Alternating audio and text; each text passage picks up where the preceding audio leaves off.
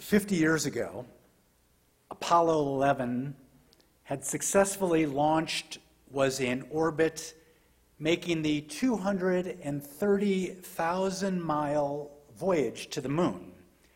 I was a twelve-year-old boy at Camp Kennebec, a secular Jewish boys' camp in the North Woods of Maine. Just this past Wednesday, I called my lifelong friend Stanley Weill, nothing less than a brother. We reminisced about gathering in the camp's mess hall in the middle of that afternoon, July twentieth, nineteen sixty-nine, doing a quick scan. There are only about ten people who weren't there that day. Some two hundred campers and counselors, eyes affixed on a small, staticky, black and white Zenith television set.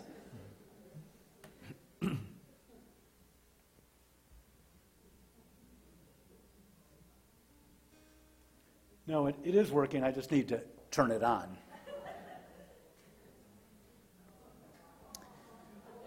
So that staticky black and white television set, um, this was not the boys' camp.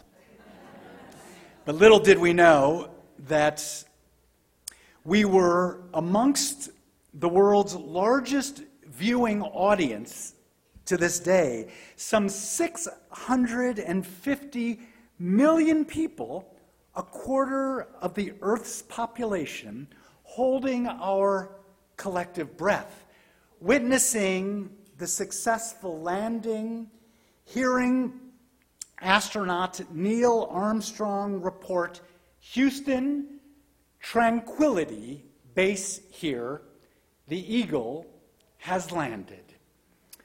Then, some hours later, Armstrong stepped out of the lunar module, down the ladder, the first human being to set first, to set foot on the moon. Putting that singular achievement in perspective for us, Armstrong, we all can hear his voice. That's one small step for man, one giant leap for mankind.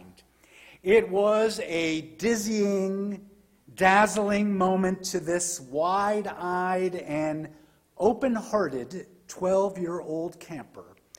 Out of adolescent boy insecurities, I turned away from my friends as my eyes welled up. Before going about the business of collecting moon rocks and soil, making this not just a Cold War competition between two earthly superpowers, rather helping the world better understanding our place in the universe, Neil Armstrong and Buzz Aldrin set up an American flag and a plaque that read, "Here, men from the planet Earth first set foot upon the moon.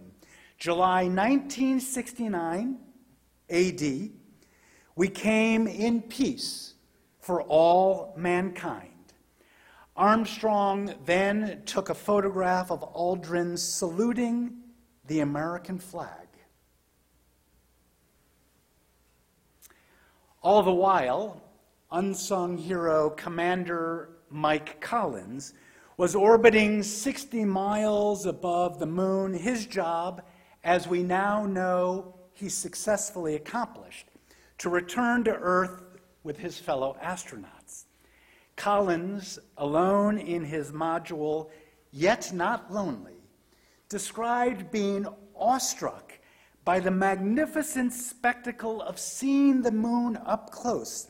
The sun, he said, was coming around it, cascading and making a golden halo.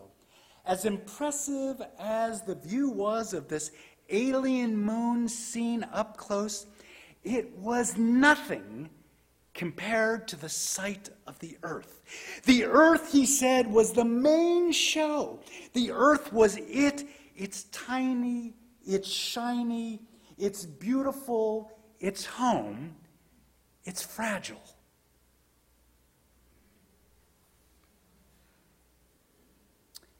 In nineteen sixty-one, President John F. Kennedy boldly and with much controversy set the course for America to invest in space exploration, specifically aiming to put a man on the moon within the decade. What a shame he wouldn't live to see that day. In announcing the program, Kennedy declared, "There is no strife, no prejudice, no national conflict in outer space as yet." Kennedy provided an infusion to NASA, while America and countries around the globe were, were embroiled in conflict. Indeed, it was enticing to move our gaze from earthly concerns into the unexplored frontier of outer space. Pulitzer Prize winner and two-time poet laureate of the United States, Natasha Trethewey, picks up on Kennedy's dangling as yet as she looks at the photographs taken during the Apollo eleven mission. She writes, "As yet, even the photographs seem to show a nation united, old divisions nearly gone from view. How easy it is to overlook what's there, to forget what's not." Trethewey was a three-year-old when Apollo eleven was propelled into outer space, a child of a white father and a black mother growing up in the South. She doesn't remember the moon landing. She knew all too well the word nigger. Looking back fifty years, Trethewey considers, while the world's eyes were cast toward the heavens, that, she says, maybe it was a day without the word. A day we went downtown without armor, and my dark-skinned grandmother tries on hats at the department store. Trethewey understands the scientific fact that the moon is incrementally moving further away from the Earth each year. As the poet concludes, "She is farther from us now than then. Our moon, symbol of our seeking, once seemingly unattainable, that sea of tranquility towards which we set our course, then reached." Mike Collins, thirty-eight years old at the launch of Apollo eleven, now eighty-eight years old, is struck to this day by the common refrain the three astronauts heard on their world tour upon safely returning home from the moon.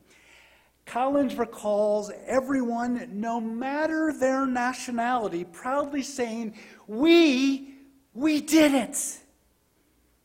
Collins has carried that unified chorus of humanity with him over the years as he echoes, we, you and me, the inhabitants of this wonderful earth, we did it.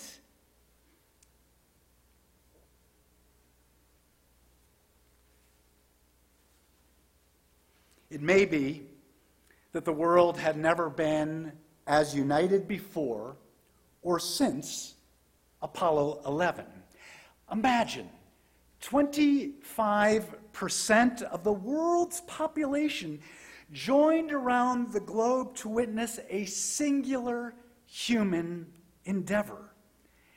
Perhaps our gaze into outer space during that week in July of nineteen sixty-nine provided but a brief respite from a world so torn by conflict and so in need of common cause.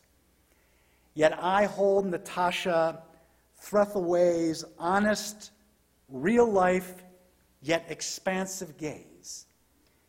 Take the achievements of Apollo eleven and the breakthroughs across the disciplines spanning generations of civilization. When we set our mind to do something, human beings have the capacity to achieve the unimaginable. Human limitation, therefore, is simply selling ourselves short on imagination and courage. Where, I dare ask, is our imagination and backbone to apply a single focus to unite people in our own backyard and around the world to care for one another and the earth entrusted to our care? If we can put a man on the moon, well,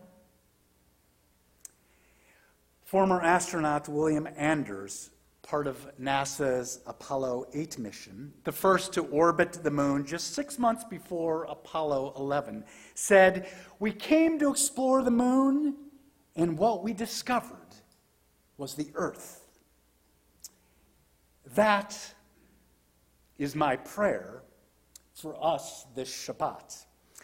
As the full, waning, bright moon soon will emerge from the horizon, may we imagine looking back at ourselves on this fragile, rotating ball of life, part of a world community where everyone has worth and everyone is treated with dignity. That's what it means to be a Jew sustained by words of Torah and living them in the real world.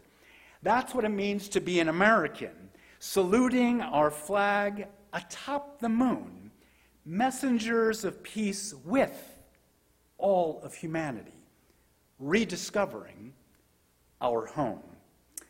That's what touched my soul as a twelve-year-old boy in the North Woods of Maine, looking at the earth, at once feeling the vulnerability of its fragility, a mere pale blue dot hanging in the void, while feeling part of a global community interconnected as human beings on this planet.